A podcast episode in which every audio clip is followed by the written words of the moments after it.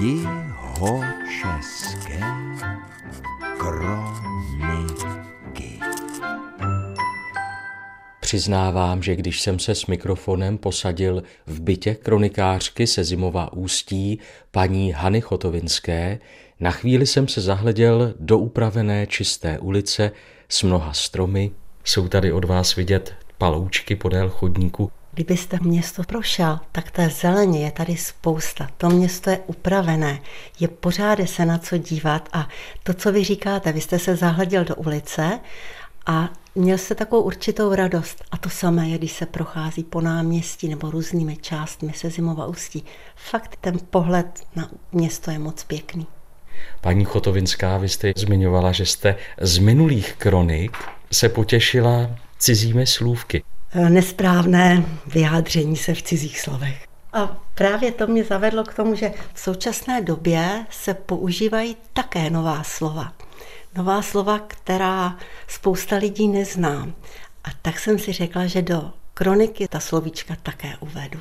V současné době jsou třeba slova do kopec, je jasné, že to spojuje do kopce, ale do kopec, že jo, to jsme nepoužívali, my to už používá teďka mládež, která si zkracuje slova nebo spojuje dvě slova dohromady. Doma mil, že nechce chodit nikam, tráví většinu času doma. A těch slov je víc.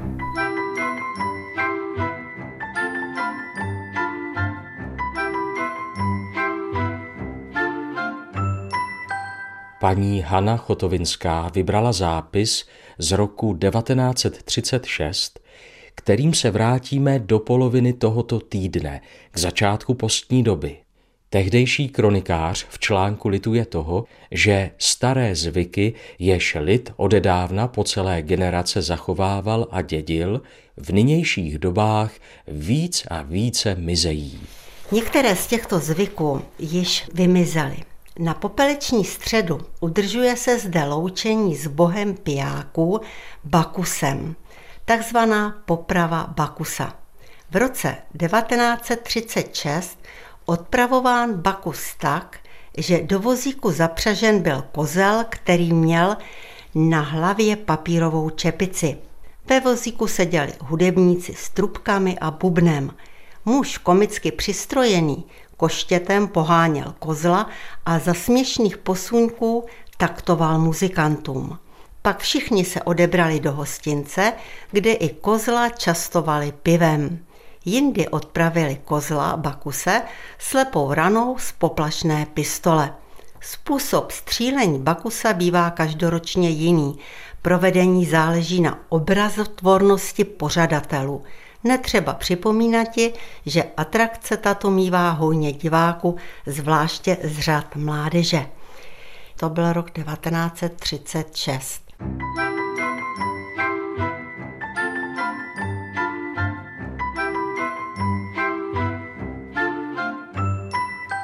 Paní Chotovinská, měla byste úryvek z těch svých zápisů? Já jsem dělala rozhovory s reprezentantem České republiky Kuželkách. Jmenoval se Filip Mikuláštík a asi jsem se ho vybrala z toho důvodu, člověk schání informace, které by zapsal do kroniky jednak v novinách, že?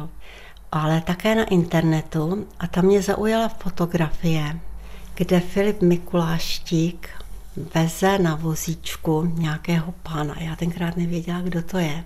A ten pán se dostal do síně slávy kuželkářů. A tak jsem si říkala, jako jaké je tam spojení tohohle mladého chlapce a v podstatě pána už zasloužilého věku. A tak jsem se dočetla, že on je reprezentantem České republiky a s ním byl udělán první rozhovor. A ten rozhovor uvádíte právě v té kronice. Ten rozhovor uvádím v kronice ale každý měsíc se zimově ústí vychází takzvané novinky ze Sezimova ústí a já každý měsíc tam dávám nějaký příspěvek.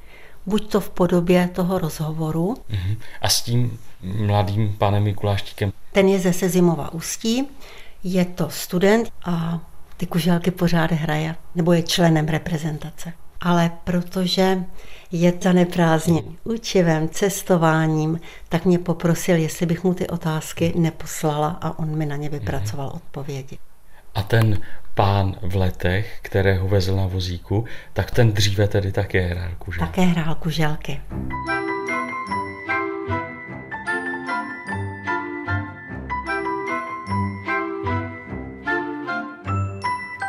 A ještě jsem měla zajímavý rozhovor s jedním pánem, který jmenuje se Otto Wagner.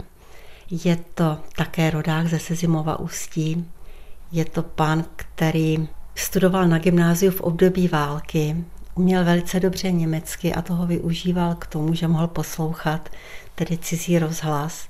Ovšem také na to doplatil tím, že ze školy byl vyhozen. A ten mi popisoval svůj životní příběh, jak pak pracoval třeba v Jáchymovských dolech, co všechno tam zažil. Ale hlavně je to srdcem scout. A to setkání s tím pánem bylo tak milé, tak příjemné. Fakt jsem obdivovala i to, že třeba v tom svém vysokém věku, jak on je plný elánu, plný životní energie. To se mi hrozně líbilo. A tento rozhovor je v Kronice za 2018. Ten je za rok 2019. Paní Chotovinská nastartovala svůj notebook.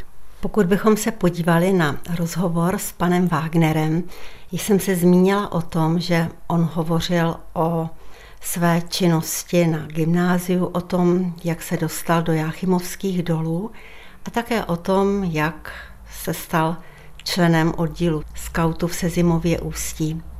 Hovořil o budování osady a také vzpomínal na rok 1939, kdy byl na svém prvním skautském táboře u rybníka Starý rytíř poblíž Vyhnanic.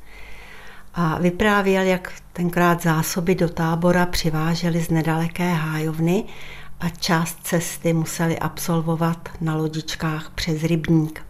A právě v den, kdy zásobování zajišťovala hlídka pana Wagnera, uslyšeli z tábora silný křik.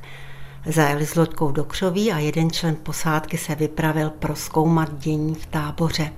No a tam uviděl skupinu Němců, kteří brali skautům zásoby potravin a oblečení, dokonce i to, co měli na sobě. No je jasné, že do této situace oni se nevraceli, počkali, až Němci opustili tábor a teprve potom šli ke svým kamarádům.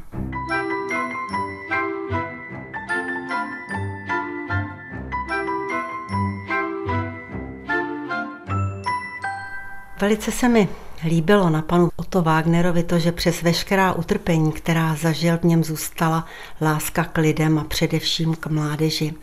Pan Wagner je nositelem druhého nejvyššího skautského vyznamenání Svojsikův oddíl a může se pochlubit i dalšími čtyřmi skautskými vyznamenáními a celou řadou pamětních medailí. Vedle těchto svých ocenění má bohatou sbírku skautských vyznamenání, řádu, odznaků, medailí a opasků. A na co asi nejvíce rád vzpomíná v poslední době je mezinárodní setkání skautů, světové skautské setkání v roce 2007 ve Velké Británii, kde se 14-denního programu zúčastnilo více jak 38 tisíc skautů, vůdců ze 158 zemí.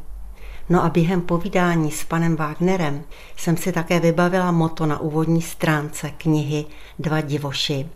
A sama pro sebe jsem si řekla, že v sobě zahrnuje život pana Wagnera. To moto zní, protože jsem poznal trýzeň žízně, vyhloubil jsem studnu, kde by i jiní mohli pít. thank you